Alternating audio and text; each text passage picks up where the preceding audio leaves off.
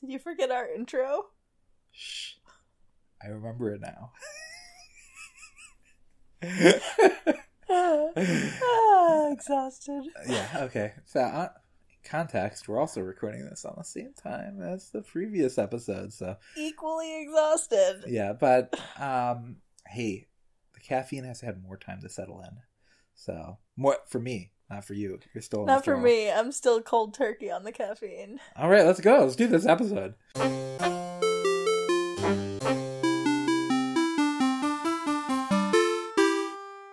Hello. Welcome to Foss and Crafts.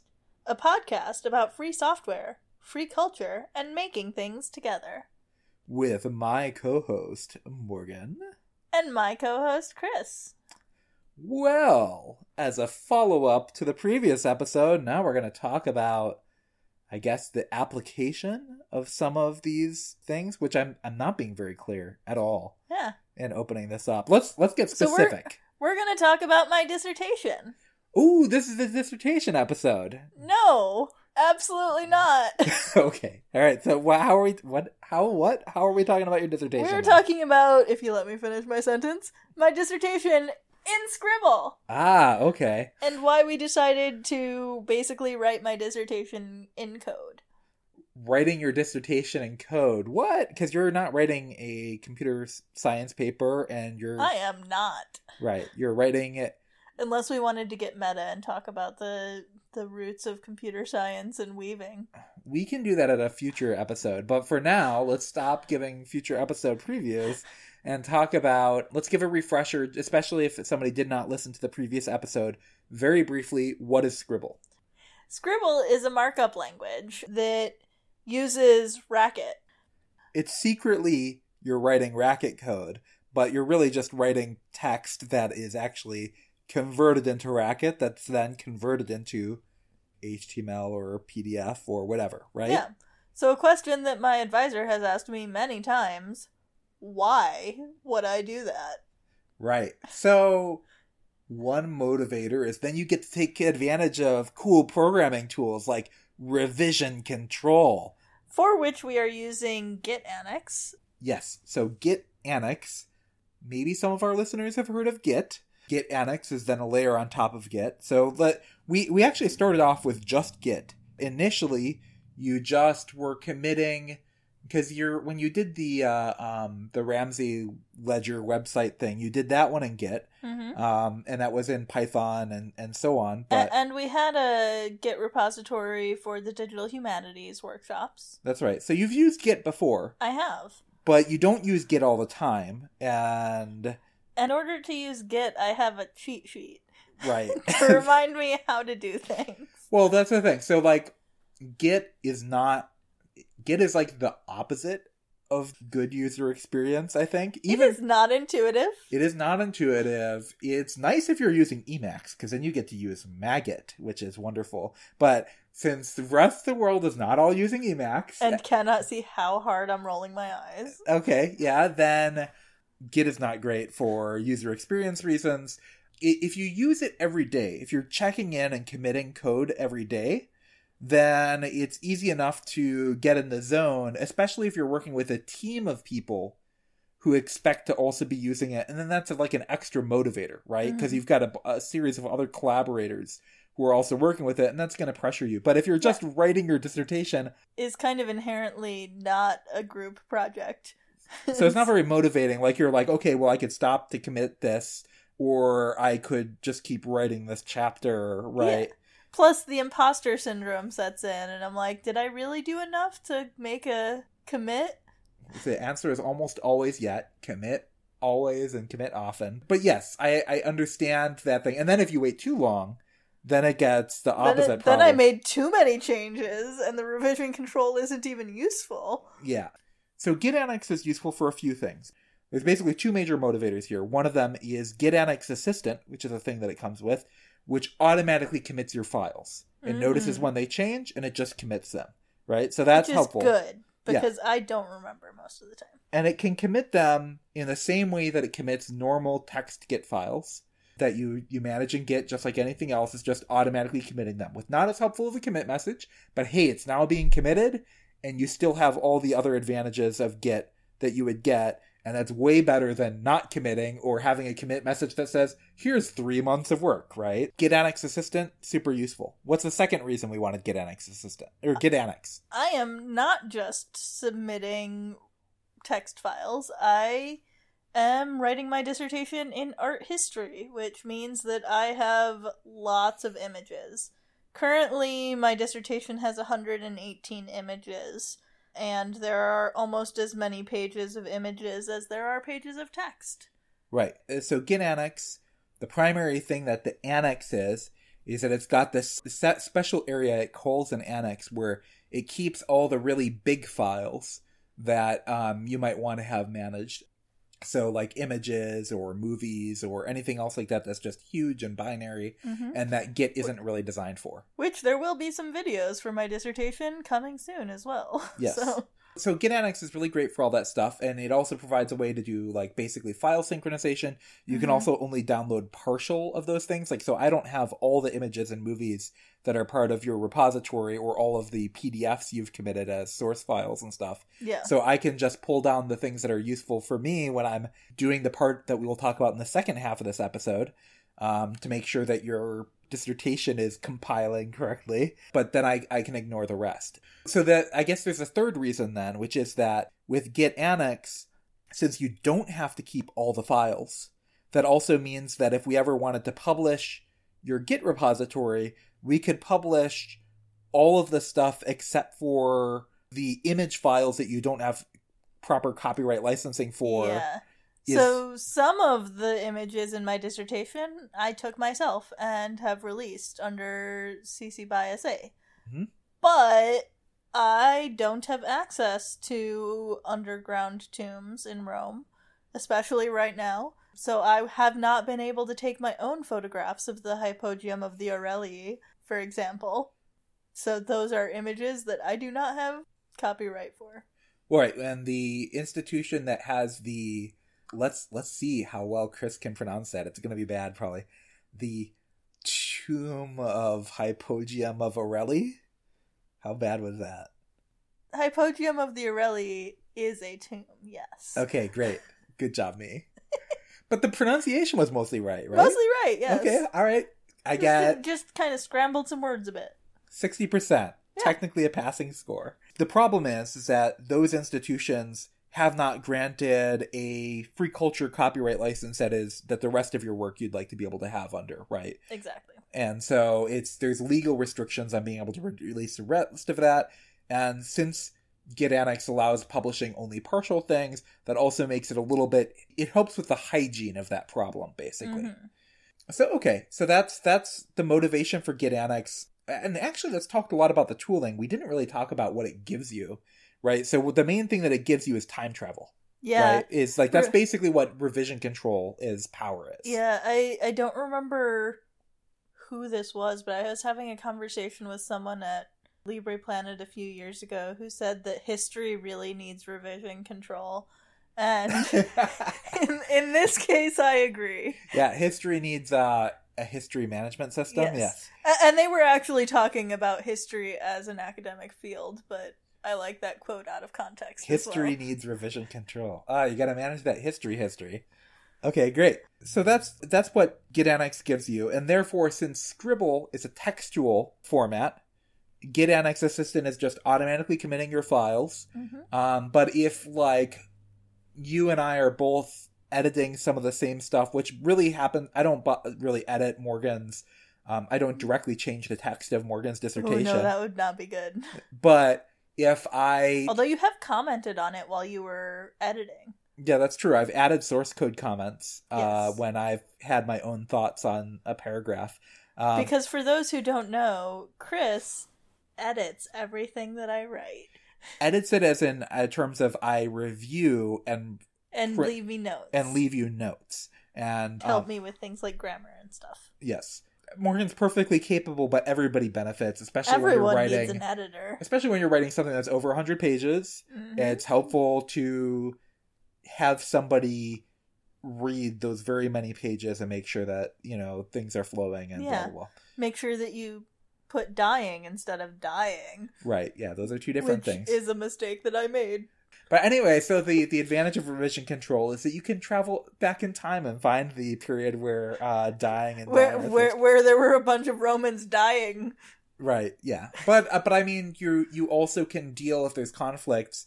Like uh, um, I changed the function name for the way that the citation stuff worked, and we'll explain why that might happen. Mhm. Um, and then uh, you also edited that paragraph at the same time. It's easy to see what happened and be able to fix those issues manually um, eh, without either person clobbering each other's work, basically. So, so that's what Git Annex and Git plus Scribble as a text file format gives us. Um, but that's not kind of the main heart of this episode. Yeah. So let's talk about. Oh wait, your- wait, quick before we move on from uh, Git Annex, shout out to Shout out to Joey Hess. for maintaining that project. yes. Thank you. Joey Hess is a wonderful person. Uh, hope to have them on this show at th- some point if they're willing to come on. Uh, he, but anyway, the uh, let's let's continue past the Git Annex and get more to the Scribble stuff. So, what's the motivator aside from now you're able to take advantage of revision control? What other things does using Scribble specifically give you? It's practice and practicing what I preach in the digital humanities workshops. So it gives me a markup language, and markup languages make it much easier to maintain consistent formatting. So you can export to multiple formats, basically, to Yeah. HTML and PDF and so on and so on. Yeah. Um, and it'll, all, uh, if you write italic in one, it'll be italic in the other, et cetera, et cetera, Yeah. basically. But also, since we were doing these workshops that we talked about in the previous episode, and we, and also you have this plan for these digital humanities classes, that meant that you're basically dog fooding. Dog fooding. yeah, okay. Yeah, you're giving me a face. Dog fooding means sorry, that's like a that's that's probably a term that's used more commonly in programming circles. It means that you're using the stuff that you're making in actual practice so that you're not just talking about it, you know what the experience is like. And the the, the phrase there is you eat your own dog food, which is kind of So that's gross. yeah, that's kind of gross, I guess. but accurate. yeah. Well, if you if you have to eat your own dog food, you have to you make make better dog food. I guess. I don't really know. The general point, though, the point, Is that I'm using the software that I'm trying to advocate. advocate for other people to use. Right. And like we mentioned in the Digital Humanities Workshop episode, I can pull up my dissertation as an example and say, see, look, you see this CSV of just like lists of, or lines and lines and lines of different images? Let me press one button, and here is a functioning uh, image list. So wait, how does that happen? How do you get an image list? Does Scribble come with an image list feature, or also what is an image list? Okay, so image lists, I was not aware that other fields didn't necessarily have this, but I guess it No, makes sense. I think that's an art history term. Uh, so as you can imagine, in art history, there are lots of pictures. Um, and for my dissertation in particular, it's really more of a material culture and archaeology um, dissertation, but that means that I have lots and lots of pictures of things like spindle whorls and loom weights and little bits of wood that probably were used in looms. We don't quite know.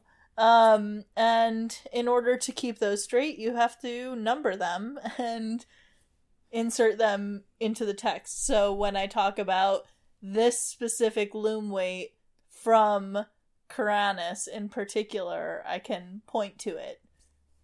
Yeah. Okay. So um, you manage those in a spreadsheet Mhm. in LibreOffice, and but the the thing is, does Scribble have an generate image list from a spreadsheet function off the bat? Nope. Okay, but the That is thing something we wrote. But the thing is, is that since Scribble is technically just racket code, hmm it's easy enough to build something like that Yeah. that then spits out the whole table structure and or the image list structure or whatever. Yeah, and renumbers the images based off of the order that they are in the uh, spreadsheet. So if I want to move an image in my dissertation, I just have to move what line it is in in the spreadsheet and then when Scribble does the output for the image list, it will renumber every other one. So anyone who's ever tried to do an image list in a word processor without um, something that was procedurally generating it knows that that is a nightmare. A nightmare and quite time consuming, especially if you've got 118 images. Right.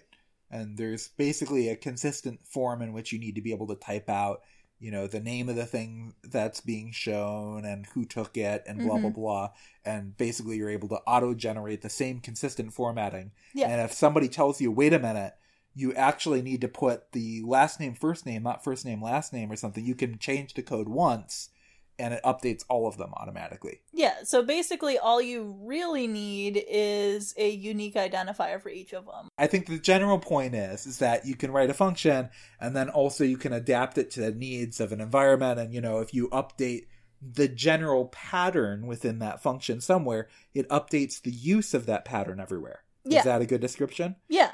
And there you can write pro- other programs into the document to do other things as well, such as if you wanted to do some data mining. So if you were writing a literature paper and you wanted to look at how many times T is said in Pride and Prejudice. Yes, or we may have said this in the previous episode, but... or or something that's actually more useful to research, like. Well, well, what if you're writing a so, I so I guess we're departing from the humanities a little bit here, but um, well, it may depend on what you know. There's there's a broad, you know, if you're in any of the quote unquote sciences, mm-hmm. right, you you're probably going to be you probably have a bunch of information that's like, you know, statistical information. Yeah. And you might want to generate graphs based off of that statistical information. Well, maybe you're generating many of the same kinds of graphs based off of different stuff. Well, you could put those all in your document. And then also, this ties in with a phrase that when we had Stefano Zacchiroli on the show, we were we had a conversation about reproducible research, right? Mm-hmm. Reproducible research where you're able to reproduce the same research findings as others, taking the same input, get the same output. Um, so you could use Scribble for something like that, where you're able to not only have a graph that shows here's the amount of rainfall that's changed over time in this area, you could supply the source code basically for that paper and also the data used, and other people could get the same result. Mm-hmm. Yeah, and so data mining inside of your just writing a function to do data mining inside of your document is useful for all kinds of fields. Yeah, data mining just... and like representation. Yeah, and charts and graphs blah, blah, blah. and calculations and things like that are broadly applicable. But yeah. for my dissertation, it was mostly image lists and some charts and graphs and stuff like that. Yep. Okay. So, um, so what, what kind of, what was your workflow like? Were you able to get to a point where things felt reasonably comfortable as in terms of writing, or did it yeah. feel like you were writing code more that you were writing your dissertation?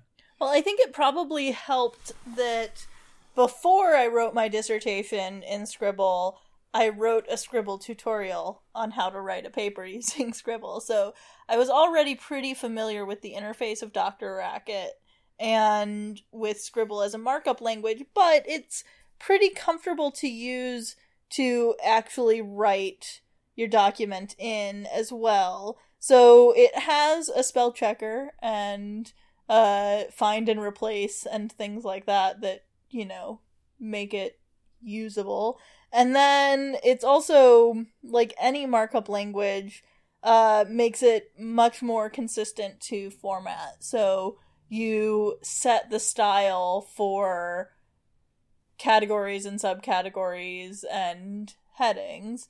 And as long as you're using that same uh, tag for those things, then it's going to be consistent all the time. Whereas if you're using a word processor, and I mentioned this in the uh, in the digital humanities workshop episode as well. But like, you could be using the same font for everything, and then you copy a quote from the internet, and all of a sudden your formatting is slightly different, and you may not notice. And uh, shout out to students. That is one way that teachers know if you're cheating um, and plagiarizing is because you did not. You suddenly Uh, switch styles. Yeah, you suddenly switch styles without noticing because you pasted something that someone else wrote somewhere else.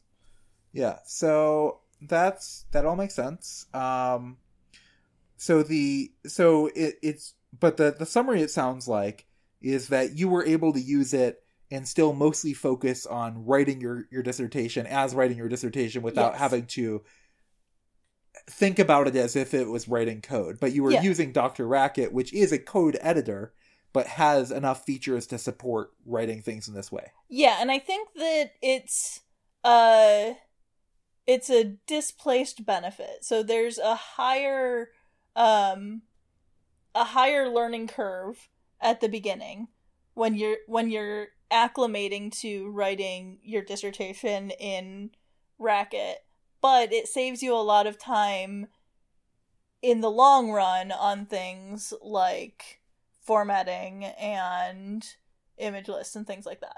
and and the long run may vary, right? If you're only Mhm. writing one paper, maybe it's not as much of a benefit. But if you're writing many papers over time, or you're or if writing you're a book, writing if you're writing one paper that takes you five years yeah, um, if you're writing a book, yeah I think that's called a book when is a it book. gets that big. and, and speaking of it as a book another benefit of doing it in scribble is that you can have a um one document that ties all of the other documents together so you can write each individual chapter as their own independent scribble file and then you have kind of the title page that then links all of those together in the same document. Basically, making a, ta- a table of contents that just links together a bunch of other web pages. basically. Yeah, and so in my last round of edits, I switched the order of two of my chapters. and, and in order to- instantaneous, In order to do that, all I had to do was switch the lines in my title page. Right, and it also automatically reorder updated all the ordering of like uh all of the chapter names yeah. and stuff like that, and also links between different sections and stuff Mhm. like that. Which, if you've ever done this manually using a word processor, you know that that's going to be a day's worth of work. Right, and we actually haven't gotten to it yet, but I think it's going to save you a lot of time when we get to the point where you start adding the index Yes. to your book, and it'll automatically generate an index for you. Absolutely. Um, but we're getting a bit ahead there. Um, so we let's uh let's talk about um Let's talk about how you sold me on the bibliography. Yeah, so I one of my arguments was yeah, it's really annoying having to write a bibliography. It's the thing I hated most when I was in college was formatting bibliography things. and I, it's a thing that I hate too. I've also mentioned in other episodes I um have ADD and dyslexia, and bibliographies therefore are super confusing to me. they feel like torture, right? Because Yeah. you're like, oh, do I put this name before that name? Which one do I italicize? Do I blah blah blah? and when you already transpose words in your head, then then that's really difficult. Yeah. So yeah, so the appeal of you just enter the information as like data, like uh, here's the author, here's the blah blah blah and everything, and then the program just takes care of it for you is really appealing. And I said, hey, look, I see on this page that it already has bibliography support, and it even mentions BibTeX, which is a LaTeX bibliography thing. So therefore, I assume it has all the features that I took advantage of when I was in college Mhm. where BibTeX has the ability to people have already written bibliography formatting stuff for a bunch of different bibliography formats. So if you write a paper and you submit it to one journal and they're like, "Hey, we use, you know, AJA," and then you submit it Mhm. to another one, they're like, "We use MLA." I don't remember Yeah. what the name of all these are. You know, Chicago Manual of Style. I don't remember if this is which one's which. But anyway, you just switch out what that one is and it'll change the formatting for you. Mhm. So this was an argument I had for you. This which gonna sounded great to me because I hate doing formatting for bibliographies. So man, now we're going to get into the challenges we ran into. Yeah, Turns out that Scribble does not have any of the standard MLA, APA, Chicago formatting styles. Like the ones that if you're on a on a library website and you go to export the citation, it doesn't have any of the standard ones. So the the prop the thing is, Scribble's bibliography stuff had a small fixed number of fields that were um having talked to some of the people who worked on Scribble with like a certain amount of hand waving and apologia, they're like, well, that's kind of basically because these were written for the needs of the people who were writing papers here and kind of enough to get it done so we don't have all the fields that you might have available Mhm. and it wasn't really written in a way where that was extensible either Yeah. It so, was like- for example, there wasn't an option built into Scribble for citing a chapter of a book or anthology. So, which that's a large portion of citations that I need. But you did get a patch in for that one right Yeah. That was my first pull request. so so morgan it was listed in the uh, com- uh the contributors to a racket release because morgan submitted a uh a patch for that um which was pretty cool hmm um and uh the but that still wasn't enough there were a whole bunch of other things that uh it didn't have bibliography wise to the point where we were like okay it's clear that scribble's bibliography stuff was basically written to meet some needs within a certain deadline and it does not meet my needs for my deadline. so i guess we're gonna have to write some custom tooling hmm but we're like well we can put Enter that Chris. well initially we were like we can put that off for a while and Because at that point, I was still using uh, Zotero as a citation manager. Right. Um, and I had initially been using it when I was writing my document using LibreOffice as the LibreOffice plugin, and then that broke. And I'm like, well, that's okay because there's still a browser plugin for Zotero. for firefox yeah, for Firefox that I was using. And then that broke, and all of a sudden I had no access to my bibliography. So that's the point at which, and we weren't really sure what it was. I was after some Debian upgrade, I think. Yeah, I Things think it just- was a Debian upgrade and it just broke it. It broke it, and I'm like, okay, don't panic. You know what? This is the point where we're just going to commit to doing the Scribble stuff, uh, doing your dissertation all in Scribble. So I did a horrible hack. What I did is I took the XML document that Scribble that that Zotero had uh public like the XML file Mhm. representation of the Zotero you- database. because you can export your uh, your Zotero, your entire Zotero uh, database into an XML. and I wrote some racket code that read all of that XML in and then spit out racket code to represent the entire thing as a racket file. Um, and I'm like, would you be able to edit this? And I, you were like, yeah, I could edit that. Um, and I did have to manually edit most of them. Right. So we first of all we did the export, and the export some of the my export wasn't perfect, and Morgan had to go in and clean up a lot of it. Um, and the other thing is is that you also kept adding and changing entries, right? So you Mhm. had so Morgan ended up. I just wrote the initial version of that file, and then Morgan maintained it basically. Yeah. But it's in an Which was pretty manageable. yeah, that was so that that worked, and the uh, um, and that was fine, except that uh, um, it was we had a bunch of fields that Scribble's bibliography stuff didn't support, and therefore I had to make this. I'm not going to go super in the details of it, but I basically had to write a separate and incompatible extension thing that was written in a mad rush before Morgan had to get in a dissertation deadline, um, where I hacked together the ability to I wrote a file called zotbib.rkt for the Zotero export of the Mhm. bibliography thing. And that was able to render the bibliography close enough to correct that you were able to meet your deadline. Yes. So this was one of two times where I stepped in and wrote a bunch of code to support your your dissertation. hmm One of them was about the thing that I said, don't worry. Scribble's going to take care of it for you and you won't have to do anything. So I barely even had to ask you to do that one because you already felt guilty. I felt very guilty. You barely had to ask me about either one because I felt very guilty about both of them because I convinced you to do your dissertation in Scribble. So, I mean, All I had to do was say, oh, I could have just done this in LibreOffice, and Chris was like, oh no.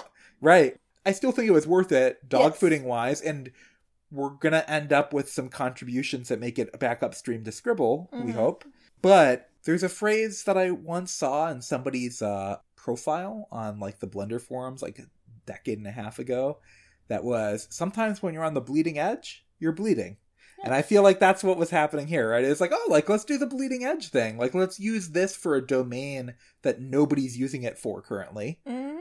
And and then we discovered all of the scrapes right, yeah. and cuts. but it was possible to do that, right? So Yes. I wrote that, and you mentioned that when you do the programming, you know, that since Scribble is Racket, you can write something and like if you generate the image list, if you change the way that the image list is represented, if you change where you order things in the image list or something, it'll automatically update that for all entries. You don't have to manually update that. That was also true for the citation stuff and the bibliography stuff because the first pass of it wasn't exactly what you needed for your bibliography, Mhm. right? But I was able to change the code later Yeah. to spit out all the stuff, and then later it actually spit out all the correct bibliography and citation entries as demanded by your committee, basically. Yes. Um, and demanded by your committee because that's a standard thing for your field. Yeah, because it, and if you're writing it in a word processor, it shouldn't be that hard to make changes. But when you're writing it procedurally, it's hard to say, "Oh no, I'm sorry, the italics still don't work." right. So so let's get into things like italics. We uh um so the style that was printed out for the scribble has a pdf export. Hmm did it look like the style of pdf export that your field requires by default though?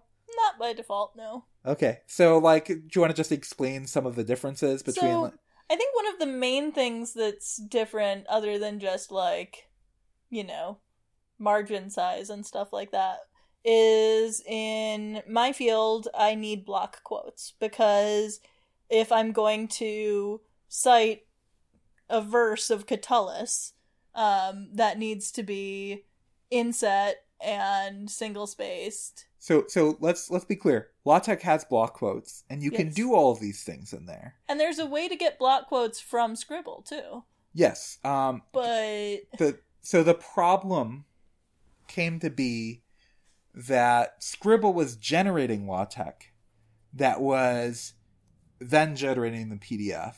Um, and I wrote most of my papers in college in LaTeX. And that, you know, that's partly how I learned to program. As I was like, oh, I heard that people in this IRC channel tell me don't use OpenOffice, which is what LibreOffice was called at the time. Use Emacs and LaTeX. And I said, okay. And so I did that, you know, and then I handed PDFs to my professors and they're like, what are these? And I'm like, uh, I, yeah, a bunch of them did not approve. yeah, but, but they, they accepted it anyway when I, you know, said, oh, my computer just can't handle the other format. But, uh, the, uh, uh, the, or something like that, I said, but they, but the, and, and you can do the appropriate level of styling, but I always got so stressed whenever I'd hit a LaTeX error because the way that TeX and LaTeX is written is like in most programming languages, if something goes badly, you get like 20 useful lines that tell you where the problem is. Um, in LaTeX, you get about 40 unhelpful pages of errors where it's not clear where the error is. Mhm. And some people are good at debugging that, like they've gotten really good at it. I never got good at it, and I also hadn't been doing LaTeX in quite a while. And it's one thing to be debugging the errors in LaTeX that you're writing. It's another thing to be debugging them in LaTeX that you're procedurally generating, or that somebody else has made procedurally generate. You're trying to figure out how to make that generated code look like the code you need. Yeah. So for like two drafts of my dissertation, italics didn't work, which is difficult when you're writing a dissertation that frequently has words in Latin and ancient Greek and German and Italian. Um, So let let's say because we probably have people listening to this episode. They're like, "What? Italics is super easy in LaTeX." It is super easy. The weird thing was that if it would render in LaTeX using the LaTeX to PDF command, it would be fine. But Morgan had Unicode characters for non-English languages like Greek, and so we had to use XETEX, like Z- or whatever, however you pronounce that, which is the Unicode capable one. And something happened with the fonts where it couldn't load the italic font. It could load it in the LaTeX one and not the, Z- the XeTeX one, and I could not figure it out. Yeah.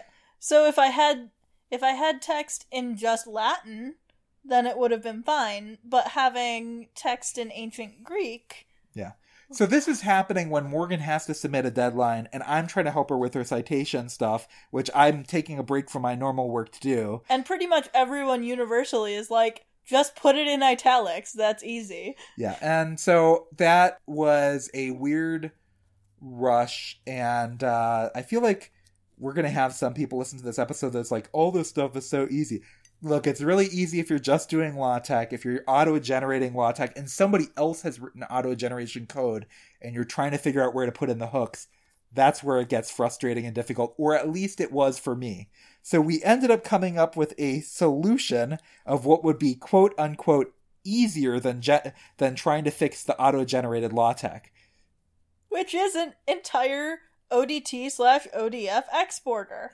where ODT and ODF stand for Open Document Format, and the ODT is the, the specifically uh, The file format. the file format for the word processor text format. Yeah. Um, it was easier for me to just write a um, because the thing is is that we needed to make this match all the stylistic requirements for Morgan's domain for art history. And so at and since we were running into these weird errors from the auto generated stuff and also because your committee required it, Mhm. right? Committee members complained when they got PDFs, right? They Yes. said I need something I can open in a word processor. Yeah. So even if the, we didn't hit the stylistic issues, we still needed the ODF exporter anyway. Yeah, for certain people. Right. Um, and then that way, Chris was able to fix like 98% of the problems procedurally, but then the 2% of the problems that needed to be done manually, like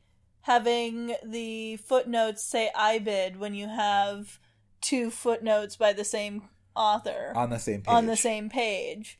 Um, I was able to just go in and edit those in LibreOffice. in the word processor. Right. So the auto generated code Mhm. didn't know what page those footnotes were going to end up on. So it didn't know where to put the IBID. By the way, that IBID stuff is annoying for people who don't use auto generated stuff too, because if you shift around text in your document, Yeah, then, then the footnotes shift around. Yeah, And so that's like an annoying step either way. So in this case, it's Well- just one. it's also an annoying thing to ask someone who's sending you a draft because that's the last thing you do. Right. Once, once you're no longer adding pages or removing pages Right. from a book, then you do IBID. So so that's those types of last minute tweaks you could then do on your own without any involvement from me. Yeah. Um so we're so let's uh um the last thing that ended up being difficult um is that was a time shift thing, right? Yeah. Basically, we were sure that I wasn't going to get something externally that I needed to hit a deadline. We were sure that that wasn't going to happen, so we weren't too ter- too worried about the deadline. We well we thought that there was going to be a deadline that was further out basically. Yeah. And then we got that external thing that I needed in order to hit that deadline a week before the deadline. So And then I got a extension. so so basically, it ended basically up had being two, weeks. weeks. So suddenly it went to Morgan needs to finish the two thirds, and you ended up finishing more than two thirds. I finished three quarters Three at quarters. least. Draft of your dissertation, um, and but also you needed to have the ODF exporter so that it could be opened in a word processor, so that I could get all of the formatting things I needed. and that needed to be done in two weeks. So this is after ActivityPub Conference and RacketCon, and after we did a week long hackathon in ActivityPub Conference where we're super exhausted and we're like, finally, we can take a break. Suddenly, we have a two week rush. Uh, and that's why we're sounding so tired in these last two episodes, Yes. basically. Um, yeah. So, Chris, do you want to talk about some of the lessons you learned from writing an ODT exporter?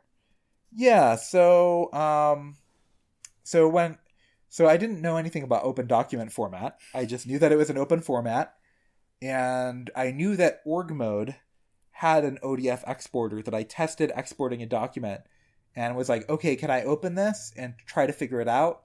And I took a look at it and I'm like, "Okay, it's a zip file that has some XML files inside of it." okay, I don't know what any of this stuff means, but I know that that's something I can work with. In theory, I'll be able to write an ODF exporter. Wait, it's in a two week deadline? Okay, I've got to figure out how to write all this stuff really fast. So, um, the first thing I did is I think tried to take in too much at once and then had a panic attack probably. Reading all of the scribble documentation. Well, well, no, actually, Oh, that was how you calmed down. that's how I calmed attack. down, right? Because Chris reading documentation is one It- of the ways calming. that they relax. Right. First thing I did was try to read all the Scribble source code uh, for the HTML exporter, which was way too complicated. So I then looked at the Markdown exporter they had, which was much simpler, very short amount of code to read. And then I printed out all the Scribble documentation, compared that small amount of code for that one renderer and the Scribble documentation side by side. Um, just spent an afternoon reading that. I'm like, okay, I understand how the Scribble stuff works. Then I opened up the open document format uh, uh, spec, and if you open up that spec, which we will link to in the show notes, it is enormous, like huge, because it's doing like a lot of things, right? And like to be fair, a lot of other specs are enormous and huge. If you open up the HTML5 quote unquote spec, or even the HTML4 specs, they're huge, right? So I think ODF is great. I actually think the spec is good. It's just a lot of information. Yeah. It's just too much information to just try to read it top to bottom.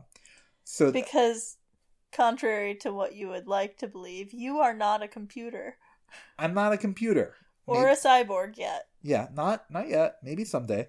So what what what I did is I opened up. I um uh you wrote two document uh, one document in two formats, and I wrote one document. Yeah. So you So basically, we wrote the same simple document uh, with the same formatting thing. So basically, a lorem ipsum with the same formatting for like header and then um, category and subcategory, italics, bold, those kinds of things. Um, and I wrote it in Scribble and natively in LibreOffice. And in LibreOffice you styled it mostly the way that you needed it styled for your dissertation. Yep. And then so saved the LibreOffice thing, and then I could look at the Scribble thing for reference for what I needed to compare back and forth. Um, and then I also wrote it in org mode because org mode had an ODF ODT exporter that I could theoretically read fairly reasonably, um, and did an exporter from there, an export to ODT from there. Um, org mode, since it's not org mode's exporter is a, a bit easier to follow, I think, than and the exported code than the LibreOffice stuff, um, and also is a fairly small amount of code. So that was very helpful. So I was then able to open those up, take a look at them, and be like, okay, I can understand what this is and what I need to produce. So the the, the So, how does this all work? okay, so let's talk about what it actually is. Um, ODF is basically open document format. You can do one of two things. You can either make ODF as a single XML file in the ODF format, where you write out that big old XML tree for your word processor document or your spreadsheet or whatever, following that structure. Or let's say you've got images or you're following some sort of style spreadsheet or something like that. The other option is it's a zip file. So you can open, you can, most ODF files, either you can open it in a plain text code editor and you'll just see XML, or you can take the ODF file and you can type unzip and it'll dump a bunch of stuff in your current directory. So make sure you put it in a directory where you don't mind a bunch of stuff being dumped. Um, and what it has in there, the key things are there's a content or contents.xml. Basically, that's your actual document, right? Your that's the actual XML tree of your, you know, your, your word processor document or your spreadsheet or whatever. There's also a style or styles.xml file, which has all the styling information for, by which you've uh, you're going to end up marking things up, and you can compare that to HTML and CSS. Basically, the content.xml is going to be similar to your HTML file, and the styles.xml is going to be similar to your CSS file. And for the most part, like once I started looking at examples, I was like, oh, this is actually pretty understandable and manageable. Most of this is just paragraphs and sections and headers. And then the rest of it is mostly you know, these uh, specific styled things, right? So it it actually once I understood that, it wasn't too hard. Now, since you're writing an art history paper, you happen to have some images, Some. Right? A few. A few, right? So A few dozen. yeah, yeah, I think it gets close to 100 or something. It's your paper. 118. Oh, 118. Okay. Well, um I know this. so the the other thing that it includes um, can be you know the various binary files that are going to get included right so in this case images so what you do basically is you can make a subdirectory inside of the the zip file where you dump all of those so you know capital i images in this case and then just dump in all the images and then you've got another file that's like manifest.xml or manifest.rdf. Uh, it actually, I think, supports both, and I don't know why. I just use the manifest.xml. And then you just, that's basically just where you say, this file is here, and it's of this MIME type. It's going to be a JPEG, this one's going to be a PNG, this one's going to be a blah, blah, blah. And so you just write that out there. Once you've done that, you can then reference all of those inside of your um your content.xml. So now you can say, and now I'm linking in the image, and now I'm linking in this image, now I'm linking in this image, now I'm linking in this 3D graphics, right? Or whatever. So um so yeah, so that's basically it. Um once I knew that, it wasn't too hard. It was just doing that comparing to looking at other scribble exporters once i understood the markdown one i could finally understand their html one and a lot of the processes were very similar between me writing the odf one and writing the uh, the uh, od the uh, their html and my odf one Mhm. so in the end it was just basically a lot of manual work once i had sufficient understanding yeah, and it works. it it prints out It prints out, and it. Uh, the only things that I had to manually change in the end were the IBID things, and then there were a couple of places where I put in manual page breaks because either a table was split or um, the images were separated from their captions. it, it is possible to mark the tables so that it won't split the tables in the middle. Yeah. I just didn't have time to add that to the code at the point where we did that. But yeah, like, and that and by the time that we got it exported and almost everything was fine, I'm like, I can do this yeah, because I had to go through page by page to make sure that the citations were fine, anyways. go to sleep, Chris. I can put in page breaks. Yes, Uh, that, that's something I'm capable of doing. So, So, so it's it's good, ready to look under the hood. well, so maybe by the time this episode comes out, actually, what we're hoping is, since we're recording two episodes in one night, uh, that by the time this episode comes out, that I will have um, submitted a pull request or merge request, whatever you want to call it, to the Scribble repository with the ODF ODT thing. The way that it was written, though, was just I just committed that thing straight into Morgan's repository and basically just ended up talking with Morgan. I'm like, okay, you know, I've updated the command. If you export it, more these things should look correct now, and Morgan could test on on Yeah. her end. It was it was uh it was an emergency uh Yeah, the completion of it. So. the current state of the code is not pretty. but Hopefully, in two weeks, by I submit the the merge request, it'll be pretty er, it'll be pretty good. pretty good, pretty good formatting. Yes. So that is uh, my dissertation in Scribble. Right. So in the future, when Morgan has completed her dissertation, we will do an actual episode on the contents, Yeah, the We're contents.xml. we're gonna wait until after the defense to do that, though. But that's at least on the horizon now. Like you're you're It's probably um February or March. hopefully. I mean, this all entirely depends on the graciousness of your committee. So let's yes. uh, all the fun of academia. Committee, if you're out there listening, we're counting on you. Morgan's like, that, ooh, that's gonna that's gonna stress out Morgan too much. Committee, if you're out there listening, don't tell Morgan. Uh, yes, if you're out there listening, don't tell me that you found this podcast until after I defend, please. yes. Okay. So we've reached the end of this episode. I Yeah. think we're actually done. I'm sorry if we just rambled at you two weeks in a row. We, Um, we did just ramble at people two weeks in a row. Very tired. But hopefully the content was enjoyable. Listen, I broke my attempt to uh, detox on my caffeine, and Morgan did not. I did so that not. that can compare account for a relative amount of energy levels in this episode. Uh huh. Okay. Well, All right. Thank you, everybody. thanks. Hope you enjoyed. Take care. Bye. Bye. Foss and Crafts is released under the Creative Commons Attribution Share Alike 4.0 International License. It's hosted by Morgan Lemmer-Webber and Christopher Lemmer-Webber. The intro music is composed by Christopher Lemmer-Webber, meaning myself, in MilkyTracker and is released under the same license as the show. The outro music is Enchanted Tiki 86, composed by Alex Smith of the Cynic Project, and is waived into the public domain under CC 01.0. See cynicmusic.com for more information. You can get in contact with us on the Fediverse, Foss and Crafts at octodon.social, on Twitter as at Foss and Crafts, or you can email us, podcast at fossandcrafts.org. We also have a chat room. Join our community, hash Foss and Crafts, on irc.freenode.net.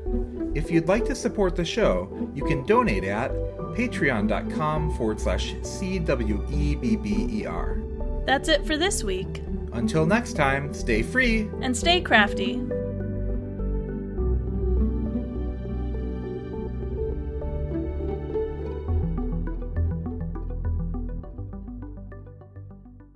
Hello. Welcome to Foss and Crafts. Don't laugh. I wasn't laughing. you look like you're going to. Take a breather. Do it again, Chris. Do it again, Chris.